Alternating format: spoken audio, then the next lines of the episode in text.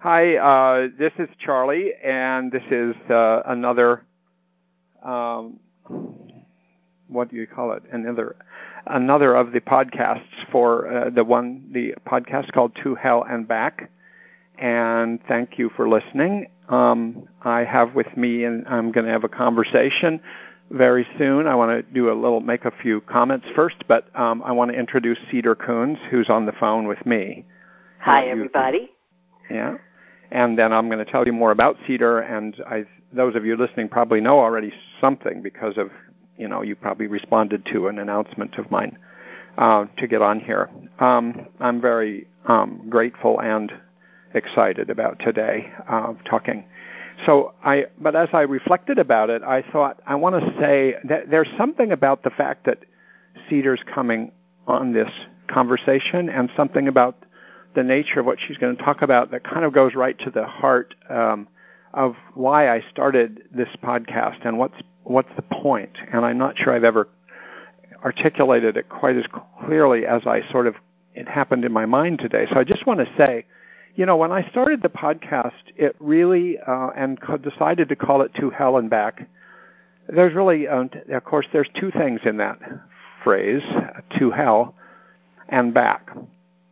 And the to hell part is that I've been interested, oh gosh, probably in for about 68 and a half years. In other words, since I was born, about uh, I'm interested in painful experiences and miserable experiences and and life altering experiences and things that are you know I'm it's not all I've been interested in. I've had pretty reasonable life in many ways, but I really from early on and some hospitalizations before I was three that I don't remember, but that had a big impact on me. I've just always been interested in that, and then many, many other things come along, as they do in all of your lives, where there's one moment after another, here and there through your life, of events that really uh, change the course of your own personal history, and they can be very traumatic, and they can really, uh, and some of them are big losses. Um, and so I won't. Uh, bore you with a litany of mine losses. Um, that's not what this is about. But um, over time, I really have always been interested in what people go through. Why do we go through hell in life? In what what what is that? What what is it about our biology? What is it about our minds? What is it about our social fabric that sends us in and out of hell so many times in a lifetime, and for some people terribly? Um, and then um, uh, and then it, it was after that, of course, choosing to work in a field where you know so many encounters and so much work is done with people who are uh, in versions of hell and who also uh, want to die or want to or try to die or hurt themselves and in all kinds of ways. And so, you know, it's just been a lifelong reflection on that. And then the other part of it is uh, and back because I've always been interested in, and as I think probably anyone doing the kind of work that I'm doing, which is probably many of you um, that listen now or will listen to this, and certainly at least Cedar, um, uh, that um, you know you're interested in why it is that when some people go through a life-altering event that's really painful, that it breaks their back essentially, and they and they're really slow getting up if they do get up, so to speak. And then there's other people who weather it, somehow get through it, and in some cases just plateau there, and in some cases end up deepening who they are and broadening who they are and and shifting who they are in ways that make use of the things that happened. And so what is it that distinguishes people and in situations or what situations is it that distinguish? I mean, is it that if you have a good social support system and you have a terrible thing happen, but you have people willing to listen to you, connect with you, be with you, and you can talk about it or be there with it or they do practical support and all of that. You know, is it that? Is it that? I mean, I studied young children in hospitals, uh, going in hospitals when they were, you know, one and two and three years old for years, and did so, some research on that. And you know, there's a huge when when children have a separation that's really traumatic in the moment, like a brief separation, even. Um, a huge difference is made by what the substitute so-called caretaking is when they're separated from the person they're most attached to. it isn't just doomsday when it happens. It depends on a lot of things. So I just think about that. I think we all think about that in our families and in our work. And so it really led me, and then then to put all of that squarely in relationship to Marsha Linehan, who talked about this from the beginning of when I knew her, and she would talk about what is this about people who have the capacity to bounce back or to survive or to uh, uh, rise up um, as opposed to be broken down. And she was interested in that, articulated it beautifully. And of course, her life story is a story, the one that you know lot, most people know who know her or know of her. You know, it really is to hell and back, and um, and and recovery and all the all the things she did for herself and then for others. So in all of that context, of course, I wanted to I just wanted to start a podcast because I wanted to have more of an opportunity in another format to think about this and to talk with people about it and to learn things and then to spread the learning in ways that could help people cope with things in their lives. Um, and so, uh, as, as many of you know, I started out with uh, talking with uh, Domingo Marqués of Puerto Rico about the impact of the Hurricane Maria on his life, his family's life, and his colleagues and his friends and his uh, patients, and sort of what that was like. And I learned a lot out of out of talking to him a couple of times. And those are the first two podcasts. The next two are about just going in DBT, but it's also elsewhere in the world in all way, all kinds of ways. Go to the process of observing the power of this one so-called skill, uh, way bigger than what most people think of as a skill, but I think of it as the core of the core skills. And so I spent two full sessions on that in the podcast, just talking about that, examples of that, ways of thinking about it. And then the last one was the last one, and it was about all six mindfulness skills in DBT, how they build on observing, and how they help keep people cope with severe emotions and and uh, emptiness. And so now it's Cedar walks into this, and Cedar Koons um, is a person who is a uh, certified DBT therapist. I've I've known I'm I met Cedar a long time ago when she and I taught together. She may have a painful memory from that one teaching. she was a great teacher, but oh my God, she was sort of a beginner teacher while I was already I, I don't know I was probably a polywog teacher by then, and she was like whatever is before that, and um, and we were teaching at this gigantic stage in Lancaster, Pennsylvania, that really the likes of which was made for, you know, like Neil Diamond and stuff. I mean, it was amazing place, and it was pretty big crowd. And in the middle of her teaching about the biosocial theory, and she was talking about the environment and how it interacts with the, the vulnerable biology of people. Um, you know, a woman stood up, and it turned out she was a local leader of NAMI, and she was angry. You could tell in her voice, though she was very articulate, and she was challenging Cedar and saying something. I don't know if you remember it, Cedar, what she said, but it it was challenging about, you know, are are you saying basically that we are all providing invalidating environments for our children? And right. it, he, she said, this sounds a little bit to me like the schizophrenogenic mother. And um, poor Cedar I just thought, what's she going to do? I have more experience than her. And I was looking at you, Cedar, and I kept thinking, should I say something? Should I get up? Should I help out? And then I thought, no, I should just sit there. And uh, I did, and she just totally recovered and um, pulled it off. So she she's a person who can think on her feet. She's a person who has a lot of compassion and a lot of uh, courage, and uh, she's a wonderful teacher and a very uh, admired teacher, and she's uh, also developed uh, as a mindfulness practitioner and teacher instructor, as well as running retreats, and including for DBT therapist types, but other people too. And and she moved out to Santa Fe from North Carolina after having been involved in very important research. She published one of the important early research papers on DBT about uh, the out, an outcome paper, a, a randomized controlled trial. So she's been all over this for years, and she and I talked not long ago on a little webinar kind of thing with Kelly Koerner and Practice Ground about wasn't it about New Year's resolutions? Is that right? it, it was in general about mindfulness. I, Um, oh, we talked about mindfulness. I was thinking. I was thinking the prompt was, but no, I I think I'm wrong. I think that was a different one I did with Kelly. Yeah, we talked about mindfulness and about um, because Cedar also um, has written a brilliant book. I mean, I say that, of course, that you say that when you invite a guest on, but let me tell you, it's really true. I mean, I have this book next to my chair in my office where I see patients and where I do groups, and I teach, and I teach from it. I use it for ideas about how to teach the different things. It's called The Mindfulness Solution to Intense Emotions. Just what I've been talking about in this podcast. Um, and uh, so it's all about that and breaking it down in great detail and giving a ton of examples. So I highly recommend her book, which just came out know, like a year ago or something. Um, it's both very smart and very um, accessible.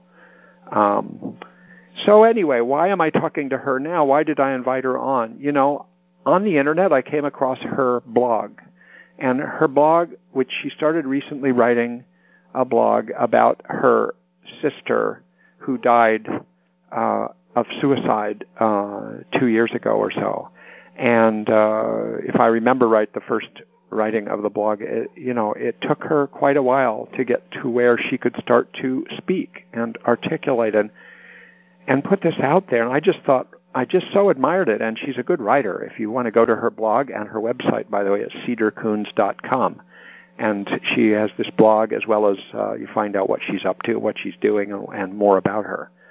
So I highly recommend that. And uh, the blog was sort of like a step-by-step story of what happened with her sister uh, killing herself, and then how that impacted Cedar and the family and everything, um, and how Cedar has come to grips with it. So I thought, oh my God I want to know how she came to grips with it, and I'd love to talk with her in this forum, if not just privately. And we have talked some, and um, she agreed to come on. Uh, so that's what this is about. I wanted to give a little background so you see is um, that's why, and I'm I'm what I, Cedar. What I'm really hoping to find out with you, is just an ongoing journey of coming up with how do you how do you have such a huge uh, tragic, life threat, life altering event like this with your own sister happen that you're connected to and go through, and then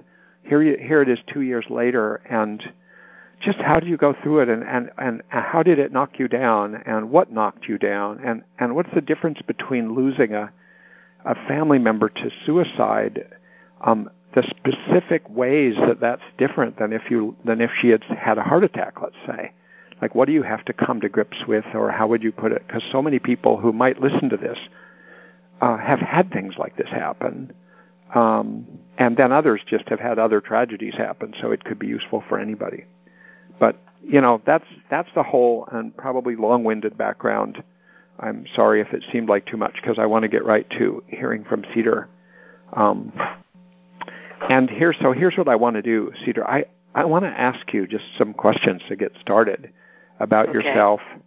Uh, and I thought, um, first, let me say this, Cedar. Would would you want to do you want to say something about anything I've said up to now, and um, including you know making the decision about doing this, being on this podcast, which is then a kind of a public event where you're talking about such a personal matter.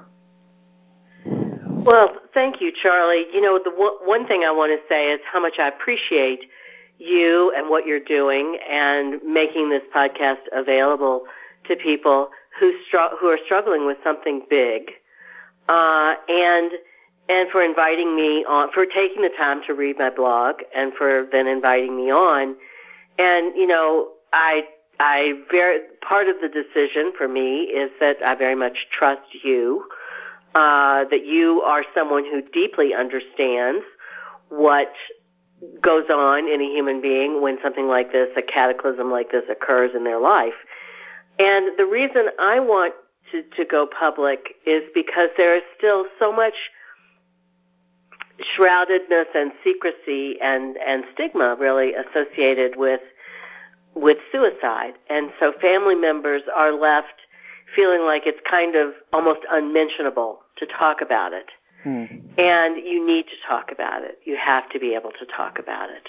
Mm. And you have to come to terms with it.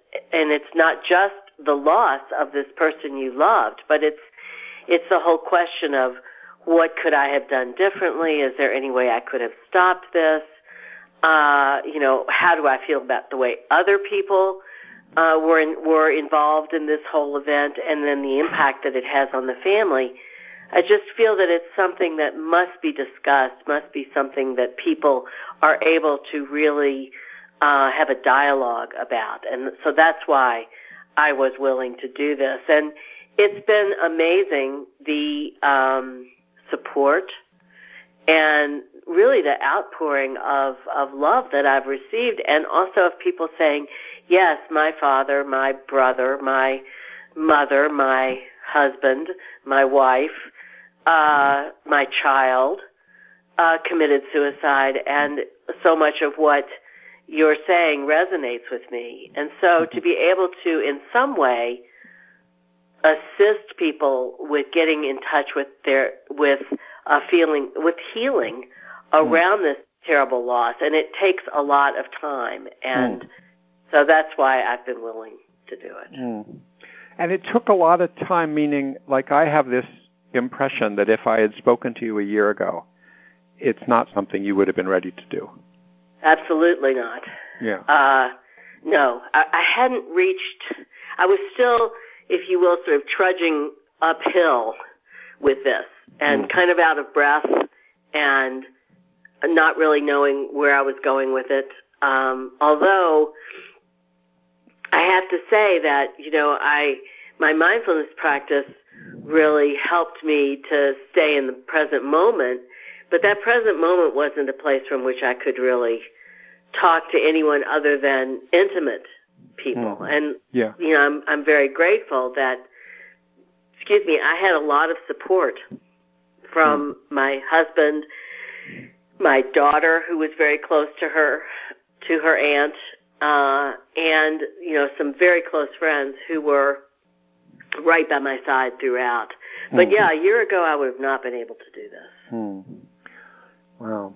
Hey, I want to I want to make a comment. I want to be delicate about this because what you you used a phrase that I used on this podcast a, a week or two ago, whenever I was last on, when I was talking about the fact that you were going to come on and what had happened with your sister. And uh, then somebody wrote to me and it, and um, alerted me to something that I had never thought about. Um, I'm pretty sensitive to language myself because I, um, you know, I adopted two boys, and there's ways that people talk about adoption in society and in movies, uh-huh. TV, it's just normal conversation that they don't realize uh, how you would feel if you were an adoptive parent when people say certain things that, that are to- totally benign. So anyway, when I used the f- phrase committed suicide, Mm. Um, there, somebody who has been through this themselves and their family alerted me that that phrase can be really um, challenging uh, because uh, the way that, and I thought I didn't get all the details about what, about why I just was alerted to. Oh, you know, there's other ways to talk about this, like people die by suicide and people, uh, you know, kill themselves. But committed mm-hmm. suicide already I was realizing part of the stigma is buried in the language even because I started thinking when I was driving somewhere today, where how do I use that word committed when there's a direct object, you know, not committed to treatment or committed to my goals, but com- what do we commit? We commit sins. We commit we uh, commit people uh, to hospitals. We commit crimes and I realized, you know, mm-hmm. the word commitment has buried in it, even though you yourself have like been through all of this. But I was just no- noticing that and not wanting to feel like I'm criticizing you, but bringing this up because I think it's a useful thing that we all realize that we're there's just got to be sh- just this is probably pervasive the way we think about suicide and the way our in our history it's encoded in language and yes, so I just absolutely. wondered if you could say I something mean, about that because I again I don't I I, I hesitated to say it because it puts you on the spot, but I was in the same position last week or two weeks ago. You know, I think I sort of feel like there's no way to talk about suicide that's not going to be hurtful. Yeah. Right. Uh, you know, so I'm I'm not particularly as a family member of someone who died as a result of suicide. I'm not offended by committed suicide, but I but I understand that some some people might feel that way. Sure. Uh, I've noticed for myself the um, the tendency to to say when I don't want to get into the discussion, my sister died two years ago, yeah. and people will say, "Oh, I'm sorry," you know, and right if I say my sister died by suicide or my sister killed herself or my sister committed suicide, I get a very different uh, reaction from people. And so, you know, as a family member and a survivor, I feel like it's kind of my decision how I bring it up and how I talk about it. Right. Right. Um, but you know, I can understand. I mean, people are always trying to make language be more uh, uh, effective and less off-putting and stigmatizing and and and yes. judging and all of that. So I'm I'm no. all for that. No, it's all in every area where there's stigma. These things are attended to, and they, you know, and some people have different reactions. But anyway, let me ask yeah. you if you'd be willing to do this because we have we have the rest of to this hour and then an hour next uh, two weeks from now, just to actually let people know who are on the podcast, those who want to listen live to it. Uh, mm-hmm. It'll be it'll be two weeks from now, uh, at the same time on the 31st of January. Um, Cedar and I are actually going to talk earlier in the day because of our schedules, but it's going to be put on put out there at uh, the same time that this was. Um, so we have more time. So I just wanted to see if, so that we could all kind of uh, understand more about this and how it how you went through it and where you were coming from.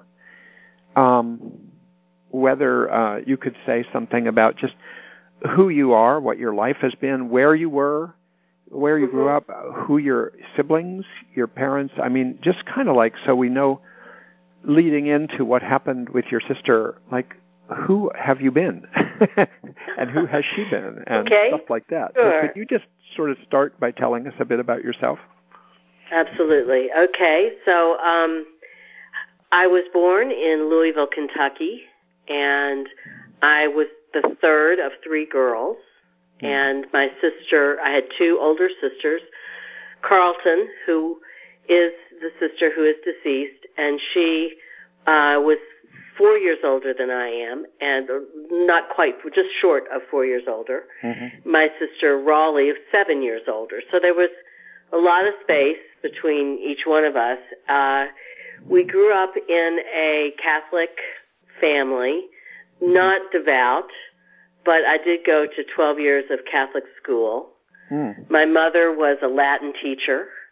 Uh, she was a hmm. very learned woman, and my father worked for the federal government in the uh, Federal Housing Administration, and after he left the Federal Housing Administration, he was instrumental in bringing uh, low-income housing and non-discriminatory housing to Louisville. Wow. My parents were politically liberal. Uh, my home was a was a, a good, safe home in most respects. Mm-hmm. My relationship with my sister, Carlton, who's the one we'll be talking about, mm-hmm. uh, I always admired her. Carlton was um, an extraordinary person. She she was uh, light and ebullient and funny and very very pretty. She was a redhead. Uh, mm-hmm. she was artistic. She had a very unusual grasp of aesthetics that showed up in the way she dressed, the way she decorated her room, mm. how she felt about herself. I always she was she always to me was the avant-garde. You know, she was always ahead of everything. Mm. We went to the same schools. I loved those schools. She hated them. she, she was uh, not academically oriented. She was very, very creative. And from the time she graduated from college, she was about the business of becoming a an artist, and she uh, she became extremely successful as a jewelry designer and then as an interior designer. Mm. And she was nationally known, but she was a celebrity in the town I grew up in. Mm. I, on the other hand, left home to go to Duke University and really pretty much never looked back. Uh, I didn't. I didn't have a lot of uh, my values were different to some extent in the sense that my parents, even though they were politically liberal, what they really wanted was for us to go to college and get our MRS degree, mm-hmm. and uh, and then you know kind of settle down and be good little girls. And uh, that wasn't what I was interested in doing. And I never went back to Louisville, which mm-hmm. you know affected my relationships. However, you know my relationships with uh, with my si- siblings. However, my relationship with Carlton began to be really close when we were in our late teens, early 20s. She had moved away more from my older sister, who was, uh, you know, older, more conservative, uh, more um, interpersonally difficult. And she and I, we traveled together some. We we used to our our our one of our favorite things to do was to go horseback riding together. Oh. Uh, she was a really accomplished horsewoman. You know, this is Kentucky. She had great horses. I I also ride, and we had a lot of fun riding. She married uh, a psychiatrist, actually, mm. uh, and uh, they had a big, beautiful home in the country where they had horses, and she had two boys, and both of her boys had developmental disabilities. Mm-hmm. Uh, one son, the older son, whose name is Alex, is um, does not live independently, uh, and the other son, Peter, does live independently, but he has you know a lot of wraparound services. Mm-hmm. Mm-hmm. On the other hand, you, I had two children who did not have um, mm-hmm. these kinds of um, problems. Mm-hmm. And uh, and yet my sister Carlton was never envious. She just loved my children, and they mm-hmm. loved her. Uh, however, her marriage was very unhappy, and uh, she got divorced. Uh, it's been now about it was about 16 years ago. Mm. Mm. So, so you, did you say she finished college? Yes, she did. She, she did. had a okay. degree in art history. I mean, here's somebody who hated school, and um, she hated school. Yes, she did. You know, she uh, she marched to her own drummer. I mean, she wasn't a rebel in the sense. I mean, I was involved in the countercultural movement, and I was political and a feminist and so mm-hmm. forth. She wasn't interested in any of those. She was interested in art and mm. design. Mm. Mm. And uh, and she was very very ta- very talented and very successful businesswoman.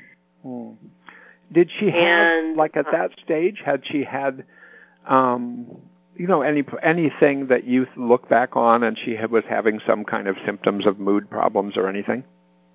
Um, yeah, that's a very good question. You know, my other sister, uh, who is also a mental health professional, believed for years that she had bipolar disorder, and I had never seen the depression. I had only mm. seen I didn't even, you know, she didn't, she, I wouldn't have even described it as hypomania, but she definitely had highs. Mm. She would, you know, she would get excited and do a whole lot of work all at once. But I never saw the depression mm. uh, until uh, the last five years, five to seven years of her life, mm. and then um, I would have to say yes, that she she was she would get fiercely depressed. Mm. Um, Fiercely depressed, it, like not be able to function? No, she functioned. Um, I mean, you know, this is someone who functioned extraordinarily well in terms of, like, you know, she was able to, for example, present herself beautifully at a um, a party or, um, you know, when she was selling her jewelry or whatever. Uh, but she was never very good at the sort of, you know, remember the wants to shoulds? She was never very good at the shoulds. So she would often leave her her calendar uh, incomplete, you know, her bank account, excuse me, not uh, balanced. Um, she would show up very late for family get-togethers. She was very much absorbed in her own. Um, Cedar, Cedar. yes. Just one second. I'm I'm here. I'm getting a ton of static, and I don't know if everybody is or if that's just my connection. I just wrote I wrote Perry about it to see if there's anything to be done, but uh, I'm just barely hearing you over the static. Oh, I'm You- sorry. Yeah, I I am Oh. starting to hear it too now. Hello, Hello? you can hear me? Yeah, I can hear you. Okay. I just uh it's a little yeah, I just don't know if it's staticky for anyone else. Now it's gotten somewhat better. Okay. So I would say um I would say to go ahead uh, at this point because I can hear there's still some static. We'll see if it goes down. okay. I, I So we were talking about uh, Carlton's mental health, which uh, she had been in therapy for a number of years, um, but as a uh, as a therapist in my own professional life, I have to say that I often felt like she wasn't getting the help that she needed. Uh, she she tended to be attracted to modalities that involve things like hypnosis, past life regression, and so forth. hmm Uh, and she did take um, an SSRI for many years, which I don't know if that made her worse. I don't know. Oh. Mm. At the end of her life, uh, she, we're pretty sure she was um, addicted to Xanax. Mm-hmm. Mm. So I don't think, Oh. unfortunately, that mental health care was really very helpful to her. Mm-hmm. Um, she was very headstrong, and she had her ideas about what she wanted and, and what she believed, and that tended to be, uh, you know. So I think that at times she might have been kind of difficult to work with. Uh, probably when she felt well, she didn't come. Mm-hmm. Um, so, but at any rate, I did start to see, you know, she suffered from, she had two difficult marriages. Her first marriage was really, really difficult, and after her divorce, her uh, first husband, who's the father of her two sons, sued her repeatedly, and and it was a really she couldn't get away from the constant lawsuits and and you know the effect that that had on her. Her second husband, unfortunately, um, had a drinking problem. So sh I can hear the static. Is it? Hey, Cedar. Yeah. Yes. I'm sorry to do this, but I, I'm having this again. So you know what I'm going to do? I'm going to call back in uh, with the thought that my line, there's something wrong with my line. Okay. So I would say you could go ahead, but I'll be back on in about one minute. Okay. Okay? All right. Oh, Peter, that might have been him. It might have about been him. Yeah. Yeah, good, great. So do you want to continue? Okay, so so I will continue. So she was un, her marriage was unhappy.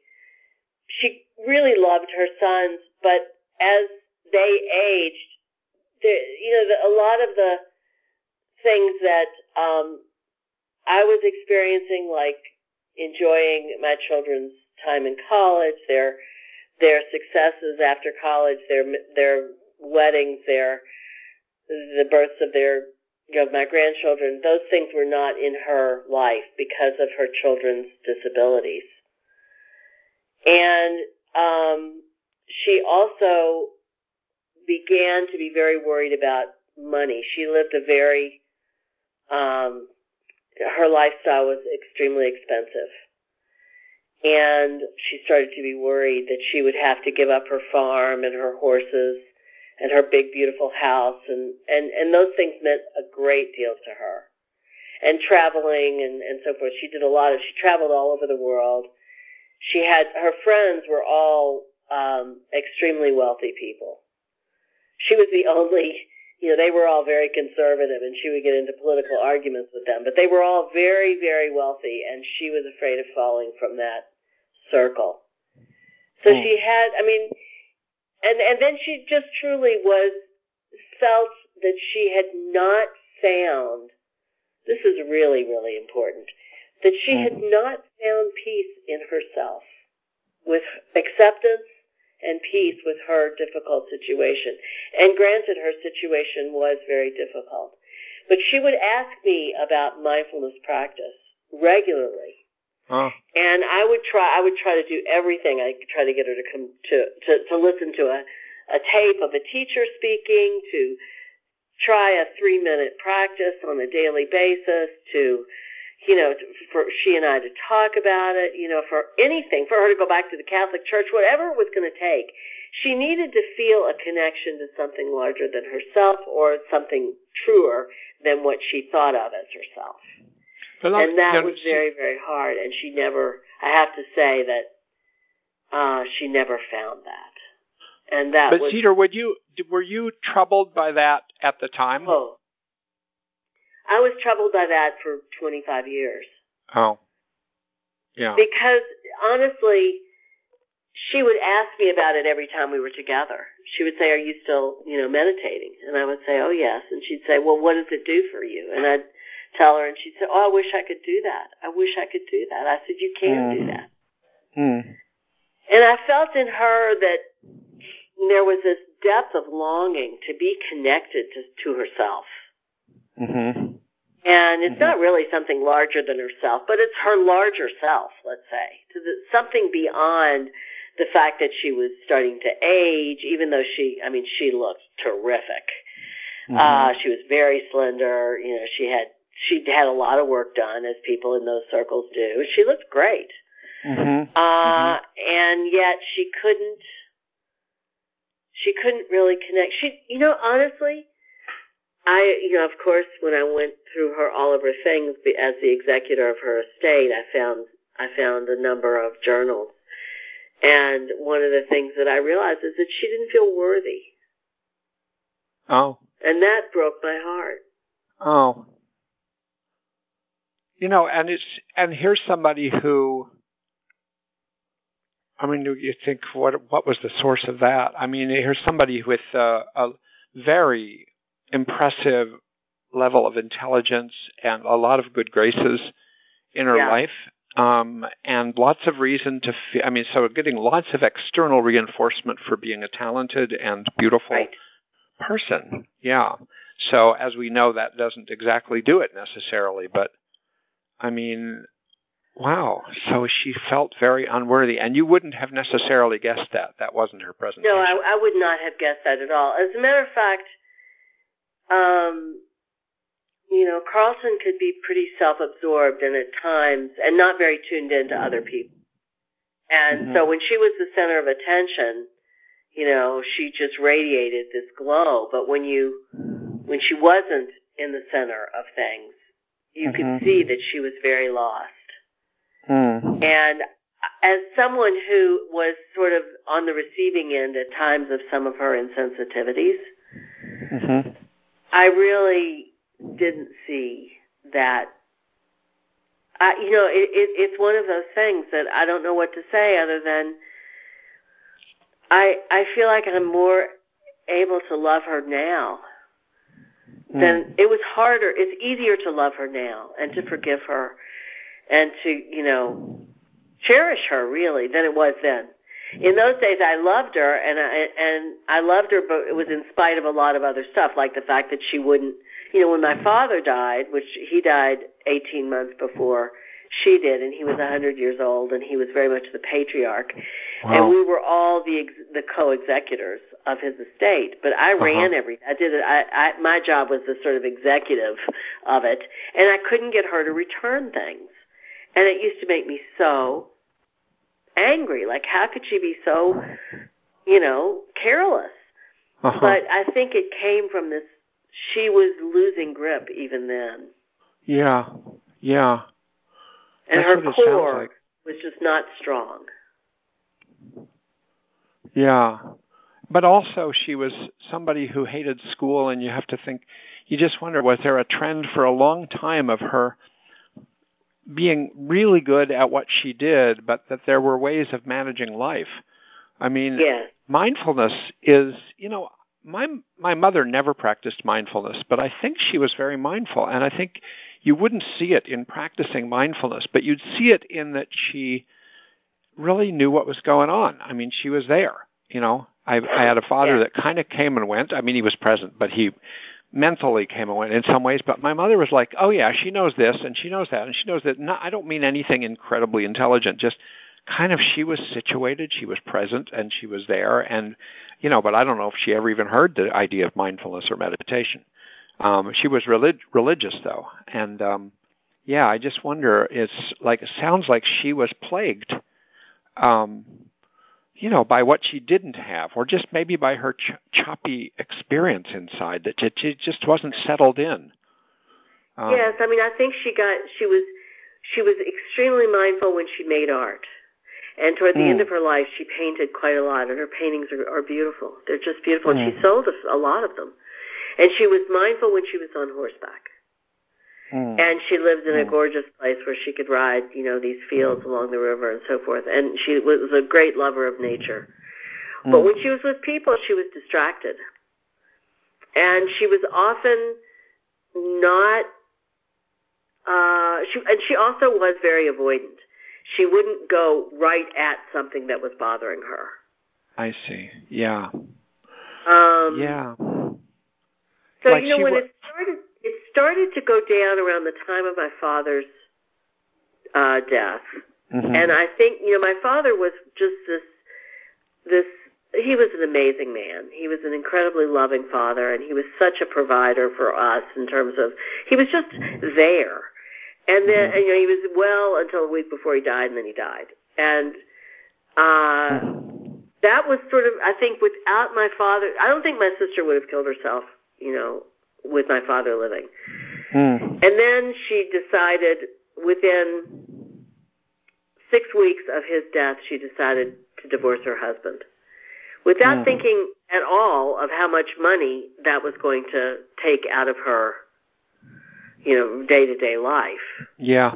Yeah. And and at that point, I believe she started into a uh, decline that were, were that was characterized by, um, you know, more uh, depression, but also some hypomania, and even possibly mania, because Mm. she got to where she was really not thinking straight. Mm.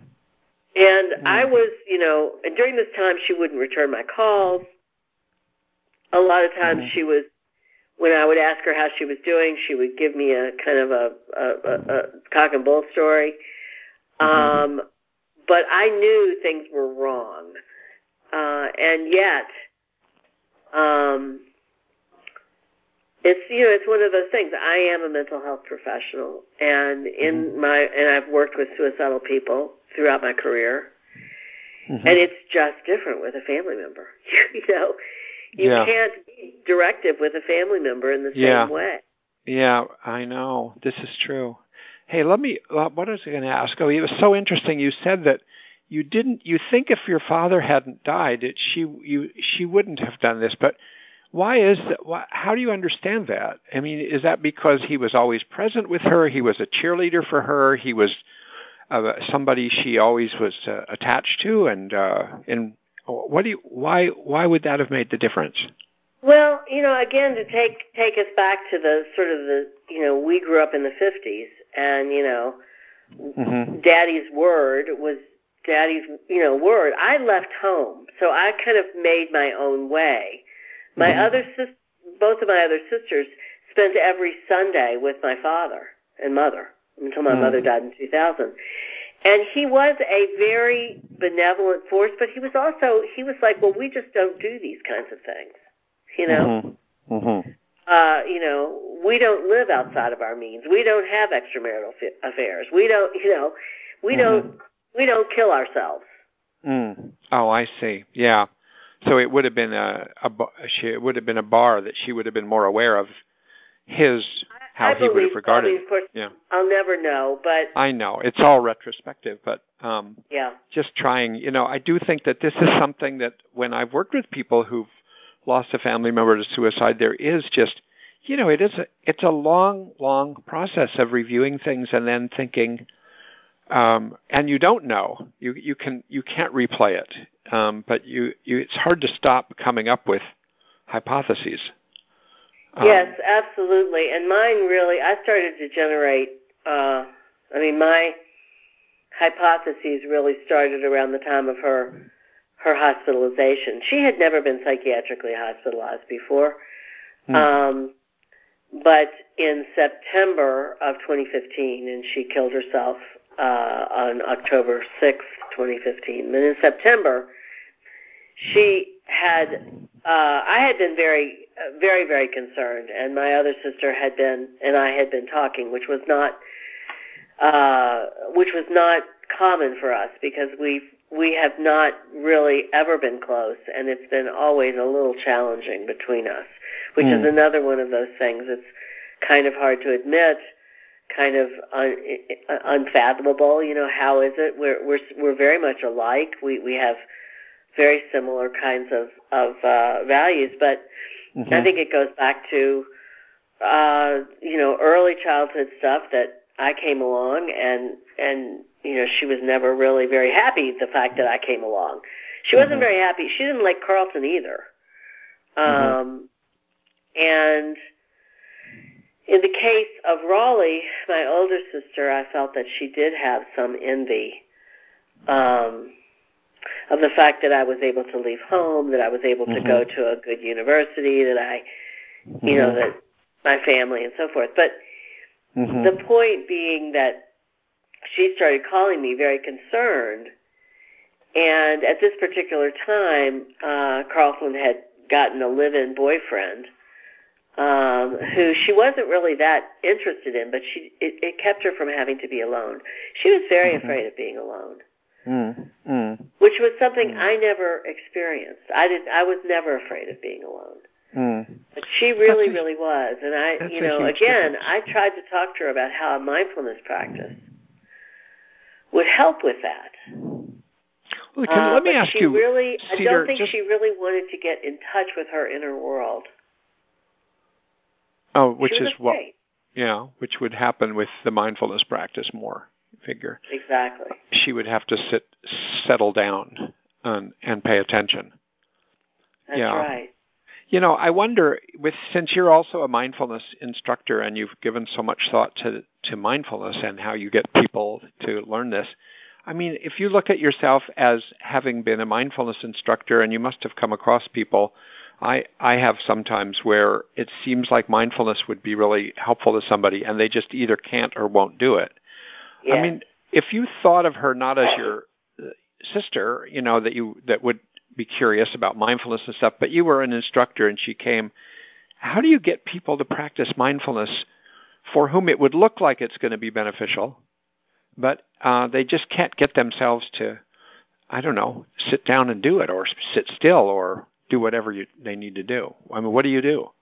Well, you know, I believe that there, and I've, I've, for many years I've felt that this is true, and it's actually something that my teacher talks about a great deal, and that is that an individual has to have a thirst. Um, mm-hmm. Now, my sister had a longing, but it it was not. You know, it's one thing to say, you know, oh, I'm longing for you know a nice drink of water. And it's another to say, I'm dying of thirst. I'm really thirsty. I have to have water. Yes, and right. I think, you know, that part of the reason why I never could get Carlton to, you know, take this and make a practice out of it is because, and I mean, I gave her written instructions. I did, you know, mm. uh, you know, I did so many um, made a lot of different efforts is because on some level, I don't think she was thirsty to know herself. Mm-hmm. I think she was thirsty to feel to feel safe, secure, content. But she really was completely convinced that, and, and I don't know. I mean, this is speculation, but I think she was convinced that if she got things right on the outside, which she'd always been mm-hmm. able to do. You know, she this is a woman yeah. who bought houses that were she bought two she rehabbed two very derelict but very beautiful old houses and Mhm. turned them into I mean one of them uh she uh she sold to a very well known person which I'm not you know she sold the first one to a very well known celebrity and the second one uh you know it, they they were show places but it Yeah. these this beauty didn't this external beauty that she was so Yeah. Yeah. it, it just it didn't fulfill her or Yeah. deal with internal world that has to do with acceptance and observing and and being Yeah. at peace with and content with. You know, when I was in uh when I was in my very first psychotherapy ever and I was it was in was I, I was still in co- it was my last year of college and I went and saw this guy who was a very good psychotherapist psychoanalyst type. And uh when I saw him and there was a certain point I was deciding I wanted to go to medical school. And he and and I and I said to him and this was totally what you would call transference um that uh that I was convinced that he would think that if I went to medical school I should become a psychiatrist and psychoanalyst, which is not what I was thinking. And and I got convinced. I said, you know, and you want that? And he finally he said, look, let me just be tell you actually what I think about that. He said, you know, when you're a psychoanalyst, you have to sit still, you have to be very objective, and just be there. And he said, you know, and you don't strike me as necessarily wanting to do that. You're kind of restless and you're a very kind and hands-on kind of person. I could more picture you as a family doctor, a pediatrician, or an internist or something where where you're not restrained by having to sit in a chair. And it, this is only tangentially related to this, but I do think that there are people for whom trying to get them to do mindfulness is like trying to get them to change their biology. You know, yeah, like, I, I, I do. I mean, I do think that there are some people who are very. I mean, I, I think what Carlton would say, were she here now, that she was very mindful when she rode her horse. mhm, um, right, right. And I know myself from many hours. I mean, she was not one to ride alone. I have done a lot of riding alone, uh, and it really is quite mindful. But even if you're riding with other people, there are long periods of time where it's you, your body, the horse, your breath, you know, the sky, the earth. It's very. It requires a lot of presence, and I don't, you know, I don't know if I mean, the thing is, is that I do think there is innate in a human being the desire to be content and the desire to feel peace. Mhm. But it's not like you can just wave any kind of wand and that you have to really you have to prioritize that. That has to be something that you make a daily activity. Mhm. And then Mhm. and I think only then do you start to get reinforced by it. It's it's not Mhm. immediately reinforcing. Yeah, yeah. You know, obviously, what we're doing is we're we're kind of getting up to the point where then things went downhill, and then she Yes. um, killed herself, and that's so we're going to mostly that's what we're going to get to next time at the beginning. Um, and so I really feel like I have some sense of the scene by now, and um, it's very. Um, I don't know. I, I'm as as you know, you're a psychotherapist. I'm a psychotherapist. I'm just sort of imagining as if I'm as if I know Carlton. You know, as if you've Mhm. been telling me about this person, I can imagine her because I've had people like her, um, both in my personal as well as professional life, and think, yeah, she's really got this and this and this, but she's very unsettled. She's like yeah. fluttering around, and she's really doing well in the circles of fluttering around.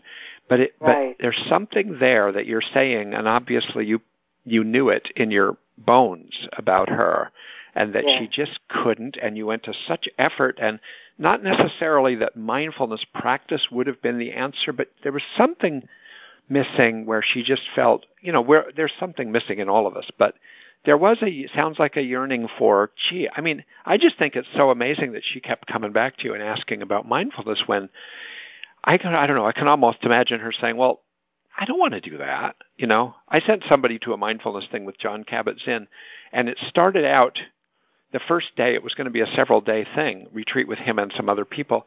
And and Yeah. everybody sat down and the first thing first exercise they were doing was everybody took off their shoes and they were tossing a shoe back and forth in a group. And this person was like oh my god is that what we're doing here? I'm not going to stay here. And she left. You know, that was it. Yeah, like yeah. you know, it's sort of like there, it just didn't fit that person's temperament, that biology, and I'm I'm not sure you can get someone like that to do that. But that same person, who I still know, is actually fully capable of sitting, uh, looking at nature, out on a patio, and sitting looking in the woods, and do that for an hour or two, just having a cup of tea, and and it's really mindfulness. So it's really like how to how to get her but to do that. But there does feel like there was a kind of a a flutteriness in her that got more desperate over time at the, toward the end when things were coming down and, and your father your father had died um Yes, just- I think yeah. she. You know, the the thing is, is that, and I don't want to be too um, narrow about this, but you know, my sister had the capacity to sit on her beautiful side deck, looking out over elms and ash trees and big Right. oak trees and the pasture Right. and so, with a cup of coffee and just talk about how beautiful it was. But the reality is that a lot of the world is not that beautiful. And when That's you're right. sitting there looking out at beauty, you know, you could have something, you know, very ugly come into your mind. You know, that's right the, the the the thing about about whether it's walking mindfulness or seated mindfulness or whatever it is, is that it really is an attempt to experience reality as it is, non-judgmentally and very intentionally. Right, right. right. Yeah, one senses from what you're saying that that was not easy for her. She's not sitting there with her cup of coffee looking out necessarily and letting her mind uh, wander uh, among everything in her mind. You know, things that, like I was thinking, what for if it were me, imagining her being her or in her life, like even if I came to love these two boys that she had, that given the nature of her life and her style and her social life and her expectations, um, she somehow had a capacity to mo- move forward anyway. But it, it would have been a source of having to come to terms with the loss of what she thought she would have as kids. Um, and I've seen pictures of these two kids with you, and, and I loved it. But but it's Yeah. very different than someone in her in her circle of life Right. to be raising a couple of kids with developmental disabilities that are not going to do anything like what she did or her family Right. does. And I would think that, for instance, if you were being mindful and having your cup of coffee, you'd be looking out and you'd be, those thoughts would be coming across your mind, and you would have to say, yeah, I'm, I mean, and you'd have to come to terms with that. Say, you know, I love these kids, but I'm also disappointed. I'm also realizing what I'm missing. And I just Yeah. wonder if she had that kind of settled capacity to take in and sift through the negative side of things. You know, I think she did at times until toward the end. Mhm. And then that went completely away. Well, look, maybe that's the perfect place to to stop. And then uh, I I hadn't th- thought of it this way that we would get to know her and your situation up until the mo- that moment, but that's the way it's come about. So um, it means that when we start talking next time, Cedar, you know, I'm just going to probably quickly bring us to something like this point, but I think it's also a chance for both of us to reflect on things that came up in um, this conversation or you know, or that didn't quite come up but that you were thinking of, and then Yeah. just jump in. Yeah, it's a chance to reflect as well as to continue the story. And um, Yeah. really invite you to do that, and I'll do that. And also now and then I get emails from people who've been listening, and I, I and if and if they don't get to you because they aren't, they don't either don't know your email. I'll anything I get, I'll send on to you. Um, okay, that that sounds great. And also, I assume your email is probably also on your website. Is that right or not? Uh, yes, it's yeah. Anybody can re- reach me at cedar cedar at cedarkoons.com. Cedar at cedarkoons.com. Okay. Yeah, or just cedarkoons.com and go to the website, and then you can find how to Right. reach you. All right. Well, thank you, Cedar. And look, you Oh. really you deserve a full going to bed. Have something comforting and and and rest. Thank Um, you. Thank you. Thank I'm you. gonna- It's great to talk to you. Great to talk with you, Charlie. Okay. Take care. Bye. Bye, everybody, and uh, and Perry as well. Thank you to Okay. both of you. You're Thank welcome. Okay. All Bye bye.